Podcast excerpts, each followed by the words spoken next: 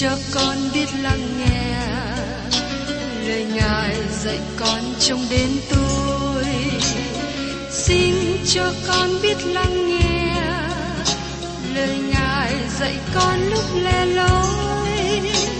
Xin cho con cất tiếng lên trả lời vừa khi con nghe Chúa. Xin cho con biết ơn thưa lạy Ngài, Ngài muốn con làm chi? Lời Ngài là sự sống của con, lời Ngài là ánh sáng đời con, lời Ngài làm chứa tràn hy vọng, là đường để con không rời bước. Lời Ngài đêm chết rất niềm vui, trọn vẹn ngàn tiếng hát đầy vơi. Lời Ngài đổi mới cho cuộc đời, lời Ngài hạnh phúc cho chân ai. Xin cho con biết lắng nghe lời Ngài dạy con trong cuộc sống. Xin cho con biết lắng nghe lời Ngài từng theo bước đời con. Xin cho con biết sẵn sàng chờ đợi và vẫn nghe theo Chúa. Xin cho con biết sẵn sàng thực hành lời Chúa đã truyền ban. Hân hoan chào mừng quý vị đến nghe chương trình Tìm Hiểu Thánh Kinh. Đây là một chương trình học Kinh Thánh liên tục và hệ thống trong thời gian 5 năm. Chúng ta sẽ lần lượt khảo sát từ Sáng Thế Ký cho đến Khải Huyền. Mục sư tiến sĩ Mạc Kỳ là người được Chúa dùng để sáng lập và thực hiện chương trình này. Ông tin rằng lời của Đức Chúa Trời có khả năng đáp ứng mọi nhu cầu cho tất cả mọi người trên thế giới, không phân biệt chủng tộc, văn hóa, trình độ tuổi tác hay phái tính. Ước mong quý vị theo dõi liên tục và giới thiệu cho thân nhân, bạn hữu cùng đón nghe. Kính chào quý vị và các bạn. Trong chương trình Tìm Hiểu Thánh Kinh trước đây, tôi đã cùng với các bạn tìm hiểu ở trong sách Tiên tri Áp-đia. Chúng ta đã tìm hiểu về tội lỗi của dân tộc Ê Đôm mà họ bị Đức Chúa Trời chống nghịch. Đó là tội lỗi kiêu ngạo. Đứng trước mặt Đức Chúa Trời, đây là một tội lỗi lớn, tội lỗi hàng đầu. Kính mời quý vị cùng xem trở lại ở trong sách Áp-đia câu 3. Hỡi ngươi là kẻ ở trong khe vần đá, trong nơi cao, ngươi nói trong lòng mình rằng, ai có thể xô ta xuống đất, sự kiêu ngạo của lòng ngươi đã lừa dối ngươi. Đức Chúa Trời nói rằng, Ngài chống cự với kẻ kiêu ngạo, và Ngài luôn đứng về phía người khiêm nhường. Như được chép trong sách Châm ngôn đoạn 8 câu 13, sự kính sợ Đức Giê-hô-va ấy là ghét điều ác, ta ghét sự kiêu ngạo, sất sượt, con đường ác và miệng gian tà. Và trong thời gian thứ nhất đoạn 2 câu 16 cũng nói rằng, vì mọi sự trong thế gian như sự mê tham của xác thịt, mê tham của mắt và sự kiêu ngạo của đời đều chẳng từ cha mà đến, nhưng từ thế gian mà ra. Sự kiêu ngạo trong đời sống đến từ nơi nào? Nó đến từ ma quỷ và đến từ thế gian. Nhiều thánh đồ hiện nay có sự kiêu ngạo về sự tranh đua, kiêu ngạo về diện mạo bên ngoài, kiêu ngạo về ân điển. Có người tranh kiêu ngạo sau khi họ được cứu rỗi bởi ân điển. Các bạn thân mến, sự cứu rỗi của các bạn không nên làm cho các bạn trở nên kiêu ngạo. Nó không phải là điều để cho các bạn khoe khoang. Nó là điều mà các bạn cần tôn cao Đức Chúa Trời, làm vinh hiển Đức Chúa Trời. Ân điển của Đức Chúa Trời là điều nên làm cho các bạn trở nên khiêm nhường. Các bạn có cảm thấy hổ thẹn cho chính mình khi biết rằng các bạn được cứu rỗi bởi ân điển, trong khi các bạn phạm rất nhiều tội lỗi không? Tôi mong ước tôi có một điều gì đó để cống hiến cho Đức Chúa Trời, cho sự cứu rỗi. Nhưng tôi không có điều gì cả, bởi vì tôi được cứu rỗi là bởi ân điển của Đức Chúa Trời, cho nên tôi không thể khoe mình, không thể lên mình. Có nhiều người lên mình với sự kiện họ là tội nhân, nhưng Đức Chúa Trời ban ân điển cho người khiêm nhường. Phao-lô nhắc nhở, hãy có đồng một tâm tình như Đấng Christ trong sách Philip đoạn 2 câu 5. Chúa Giêsu có tâm tình gì?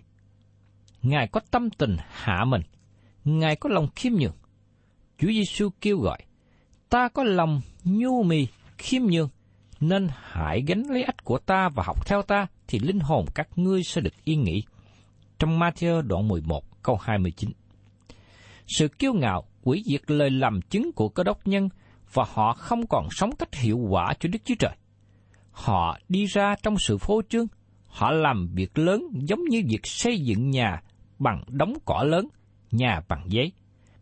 Họ không xây dựng nhà trên nền của Đấng Christ với vàng và đá quý. Sự kiêu ngạo đẩy nhiều cơ đốc nhân đi xuống, nó làm cho nhiều cơ đốc nhân té ngã nằm dài hiện nay. Chúng ta cần nhận thấy rõ rằng sự kiêu ngạo là tội lỗi của Sa-tan. Hắn nói, ta sẽ lên trời, ta sẽ nhắc ngai ta lên trên các ngôi sao của Đức Chúa Trời. Ta sẽ ngồi trên núi hội về cuối cùng phương Bắc. Ta sẽ lên trên cao những đám mây, làm ra mình bằng đấng rất cao. Trong Esai đoạn 14, câu 13 và 14. Kiêu ngạo cũng là căn nguyên của chứng bệnh điên cuồng mà Nebuchadnezzar, vua của Babylon, đã mắc phải. Chúng ta nghe lời kỹ thuật này ở trong sách Daniel đoạn 4, câu 29 đến 32. Khi khỏi 12 tháng, vua đi dạo trong hoàng cung Babylon thì cất tiếng mà nói rằng, đây chẳng phải là Babylon lớn mà chúng ta đã dựng, bởi quyền cao cả của ta, để làm đế đô ta, và làm sự vinh hiển oai nghi của ta sao? Lời chưa ra khỏi miệng vua, thì có tiếng từ trên trời xuống rằng, hỏi vua Nebuchadnezzar, đã báo cho ngươi biết rằng, ngôi nước đã lìa khỏi ngươi, ngươi sẽ bị đuổi khỏi giữa loài ngươi, sẽ ở dưới thú đồng, sẽ bị buộc ăn cỏ như bò, rồi bãi kỳ sẽ trải qua trên ngươi cho đến khi ngươi nhận biết rằng Đấng rất cao cai trị trong các nước của loài người, Ngài muốn ban cho ai tùy ý. Thưa các bạn, điều đã xảy đến cho Nebuchadnezzar không phải là một việc tình cờ. Ngày nay các nhà tâm lý học gọi chứng bệnh của Nebuchadnezzar là bệnh loạn trí hay mất trí. Ông không còn biết chính mình là ai. Ông đi ra và hành động như thú vật ngoài đồng. Tại sao vậy? Bởi vì Nebuchadnezzar đã lên mình kiêu ngạo.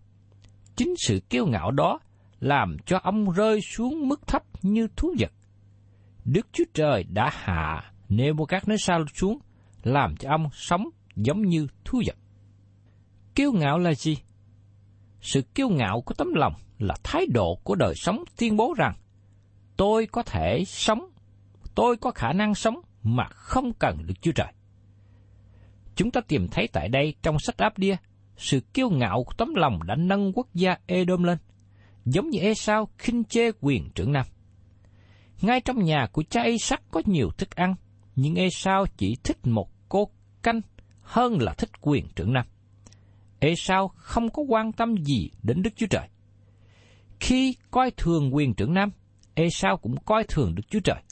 Và giờ đây, con cháu Esau trở thành một quốc gia lớn và họ tuyên bố rằng họ có thể sống mà không cần Đức Chúa Trời.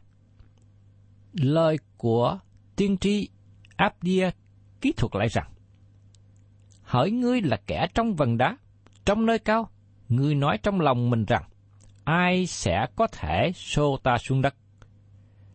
Nơi mà dân tộc Ê-đôm ở là một nơi duy nhất rất đặc biệt.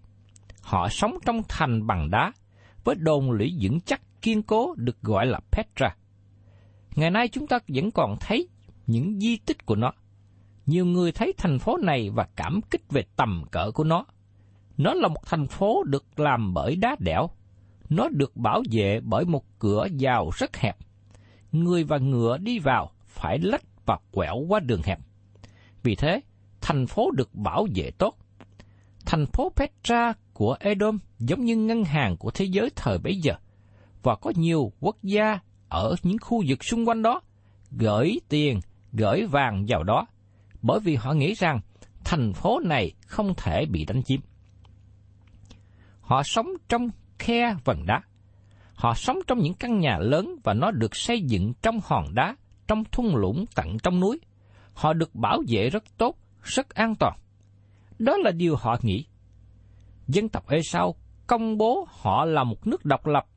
Họ có một ý thức giả tạo về sự an ninh cho chính mình và cắt đứt tất cả mối quan hệ với Đức Chúa Trời. Họ phân cách với quyền cai trị của Đức Chúa Trời, họ phản nghịch, họ chống lại với Đức Chúa Trời. Và giờ đây, Đức Chúa Trời nói về trường hợp của Ê-đôm như thế nào? Kính mời quý vị cùng xem tiếp trong sách Áp-đia, câu 4.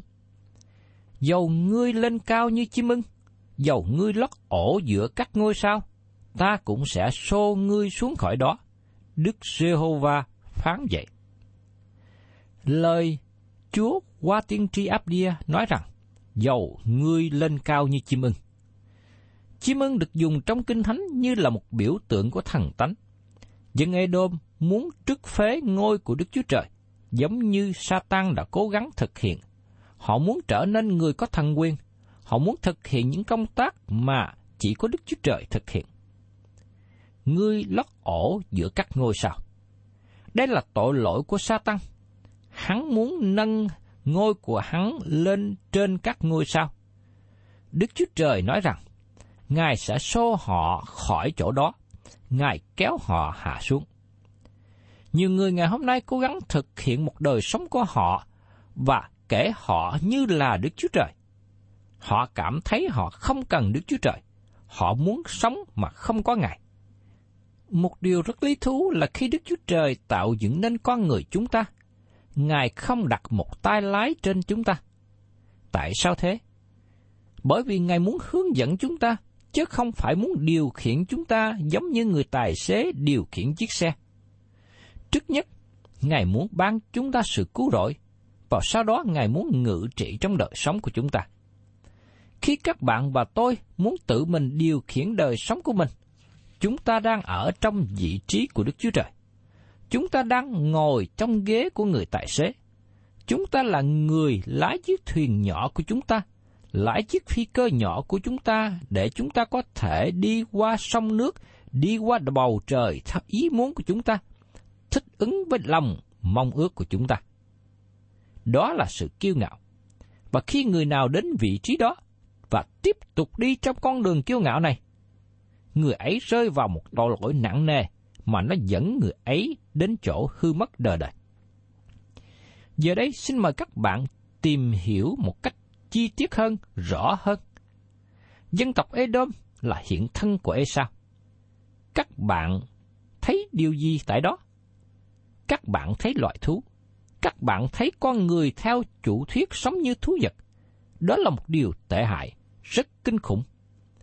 Đến điểm này, có thể các bạn nói với tôi, tôi cho rằng con người tiến hóa từ loài vật, thế mà ông lại nói rằng con người hành động như loài vật. Nhưng thật sự, đó chính là những gì tôi muốn nói. Đời sống con người đã đi xuống thấp, chúng ta không có đi lên.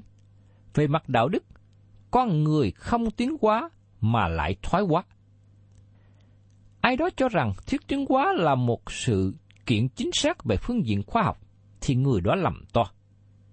Khi con người thiếu nhận thức, thiếu sự soi sáng, người không tin sẽ đi đến một giải thích khác về nguồn gốc của mọi vật. Thật sự, người theo thuyết tiến hóa không cho chúng ta biết đúng về nguồn gốc của mọi vật. Những người biết lẽ thật thì không chấp nhận thuyết này, chỉ có những ai bị nhồi sọ mới tiếp nhận. Một điều ngạc nhiên là chúng ta thấy trong sách nhỏ Áp-đia này là câu trả lời quả quyết của Đức Chúa Trời cho thuyết tiến hóa. Đó là lý do Ngài đã nói và những gì Ngài đã làm cho dân tộc Ê-đôm. Thưa các bạn, tại thành phố Los Angeles của tiểu bang California, Hoa Kỳ, có một viện bảo tàng lớn mà chính quyền xây dựng. Trong đó, các nhà khoa học gia trình bày lại mô hình của con người sống cách đây 1-2 ngàn năm về trước. Những mô hình này cho thấy rằng con người lúc bấy giờ sống giống như thú vật. Nhưng các bạn thân mến, tại sao chúng ta cần đi ngược trở lại cả ngàn năm trước để xem con người sống như thế nào?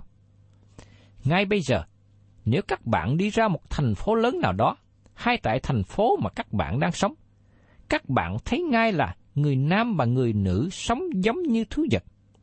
Họ nhìn không giống như thú vật. Có rất nhiều người nhìn là giống như người đẹp nữa kìa. Nhưng đời sống của họ giống như thú vật. Họ rời khỏi mức sống cao, nơi mà Đức Chúa Trời đã ban cho, đã tạo dựng, và họ đi xuống mức sống rất thấp, không cần đến Đức Chúa Trời. Không những con người sống giống như thú vật, nhưng con người còn sống thấp hơn thú vật nữa. Không có thú vật nào uống rượu say, không có thú vật nào bắn vợ giết con cái, không có thú vật nào sống đồng tính luyến ái, chỉ có con người mới thực hiện đồng tính luyến ái. Con người ngày nay, trong thời của chúng ta, sống ở mức thấp hơn súc vật, giống như dân tộc Ê Đôm trong thời của Áp-đia. Có một câu chuyện kể lại về một con heo súc chuồng và chạy lạc ra ngoài. Nó đến một khu vực làng bên cạnh gần bìa rừng. Tại đó tìm thấy một nồi nấu rượu của người ta đang bỏ dở hem. Trong nồi nấu rượu này chảy ra, và chú heo này vì đói bụng mà gặp hũ hèm thì quá mừng. Chẳng thế, chú heo cũng uống nhiều nước hèm nên bị say rượu. Chú heo không thể tìm đường trở về nhà, nên phải dùi xuống đống bùn để nằm ngủ, chờ đến một ngày hôm sau mới tỉnh dậy. Chú heo mò đường về nhà. Chú heo vừa đi vừa lầm bầm nói rằng, ta không hề muốn trở thành con người nữa. Xin các bạn để ý đến điều này. Con người sống không cần Đức Chúa Trời.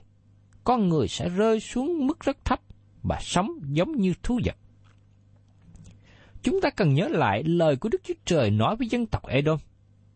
Dầu ngươi lên cao như chim ưng, dầu ngươi lót ổ giữa các ngôi sao, ta cũng sẽ xô ngươi xuống khỏi đó.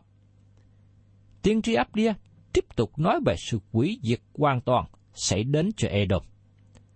Mời quý vị cùng xem tiếp trong Áp-đia câu 5. Ngươi bị hủy diệt là thế nào? Nếu kẻ trộm hay là kẻ cướp ban đêm đến ngươi, thì há chẳng chỉ cướp lấy vừa đủ mà thôi sao?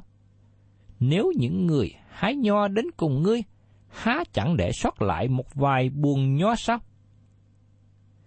Áp-đia cho chúng ta một hình ảnh để suy nghĩ. Nếu một người ăn trộm đến cùng họ, hắn chỉ lấy những gì hắn cần, hắn không lấy hết mọi thứ. Cũng giống như thế, người hái nho không hái hết tất cả mọi trái nho. Anh ta cũng để chừa lại một số ít. Nhưng Đức Chúa Trời nói với dân Ê Đôm, khi ta đón phạt các ngươi, sự đón phạt đó sẽ hoàn toàn. Sự đón phạt đó là tiêu tán, tận diệt.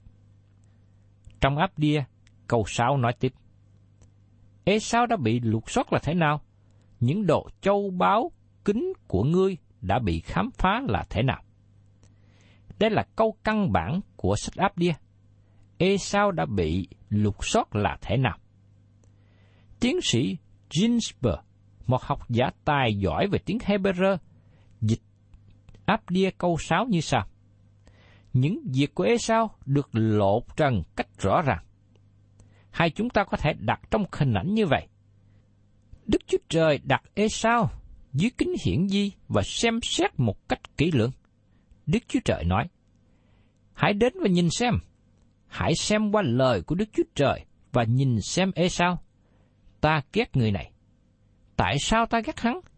Bởi vì sự kiêu ngạo trong đời sống của nó. Hắn đã quay lưng khỏi ta và tuyên bố rằng hắn có khả năng sống mà không cần Đức Chúa Trời. Trong lời của Áp-đia nói rằng, những đồ châu báu kính của ngươi sẽ bị khám phá xét là thế nào? Một cách thành thật, khi tôi đọc câu chuyện của Esau trong sách Sáng Thế Ký, tôi không hiểu hết. Nhưng dầu tôi có thiếu sót khi đọc sách Sáng Thế Ký, tôi chắc chắn rằng tôi không bỏ sót ý nghĩa tại đây.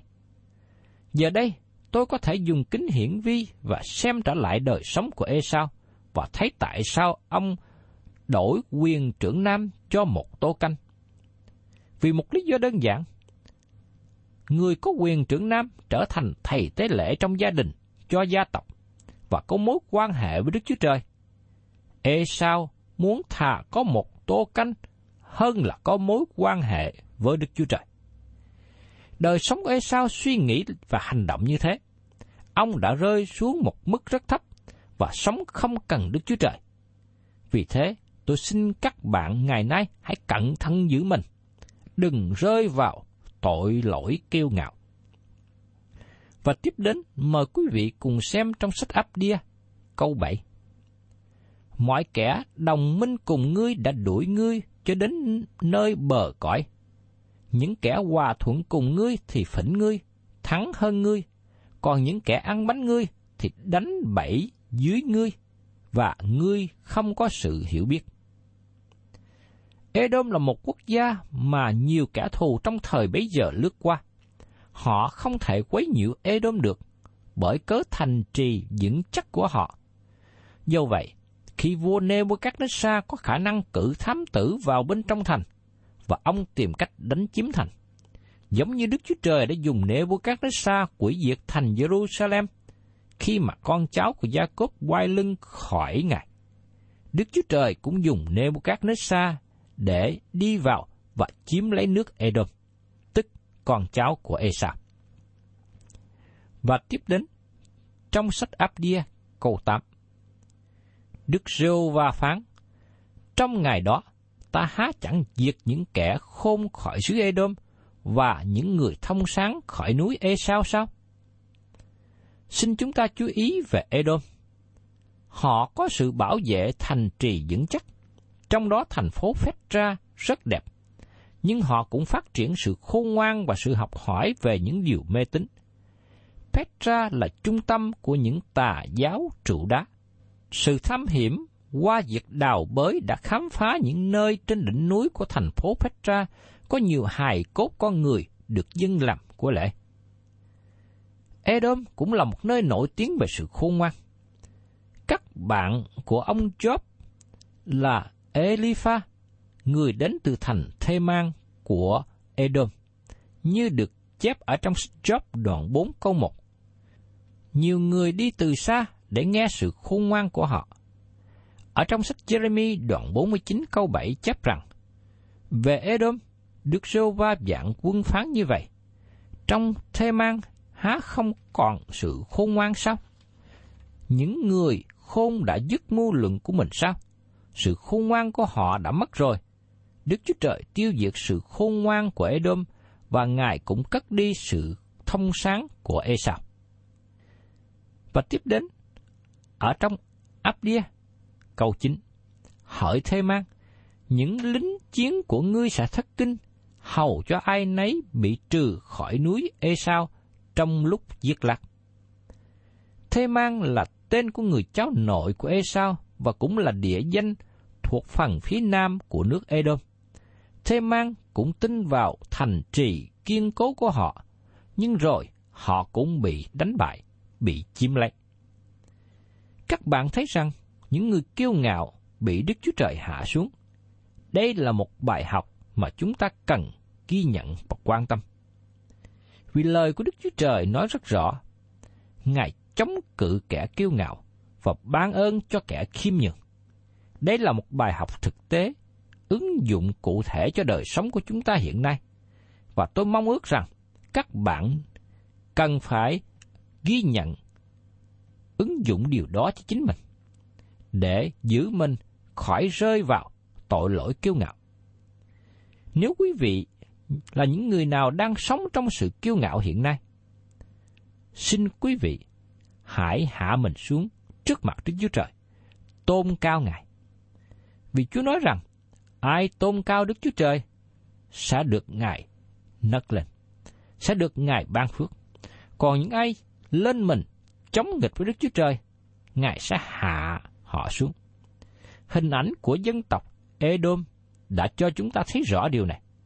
Và xin Chúa cho chúng ta dùng những bài học lịch sử xa xưa để ứng dụng và nhắc nhở cho chính mình trong thời hiện nay. Thân chào tạm biệt quý vị và xin hẹn tái ngộ cùng quý vị trong chương trình Tìm Hiểu Thánh Kinh kỳ sau.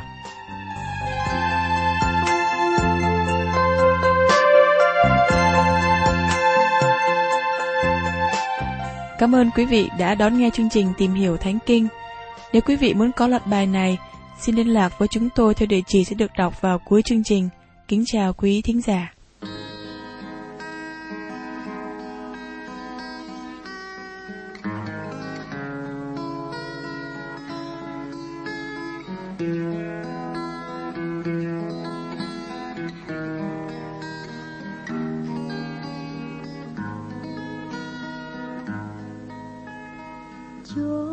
con gọi tên Ngài trong tia nắng ban mai đêm, cho con gọi tên Ngài trên khu phố ban chiều người thưa, cho con gọi tên Ngài bên sông vắng ngư dân ban chiều, cho con gọi tên Ngài trong đêm vắng giấc mơ êm đềm. Ôi Giê-xu nhân từ, con ghi nhớ mãi ân tình này, khi nghèo có hai ngày sương vui. Ôi Giê-xu nhân từ, trong đêm vắng giấc mơ dịu dàng, con gọi mãi tên Ngài suốt đời. Em mang hạnh phúc nào, em có nhớ Giê-xu khi xưa, thân trên thập giá buồn nhưng tim vẫn xót thương tội nhân. Anh mang hồn vô đạo như tên cướp trên Gô-gô-tha, lúc ra từ cõi đời trong tim thấy ăn năn lỗi lầm. Ôi Giê-xu nhân từ, con ghi nhớ mãi ân tình này, khi nghèo khó hai ngày sương vui. Ôi Giê-xu nhân từ, trong đêm vắng giấc mơ dịu dàng, con gọi mãi tên Ngài suốt đời.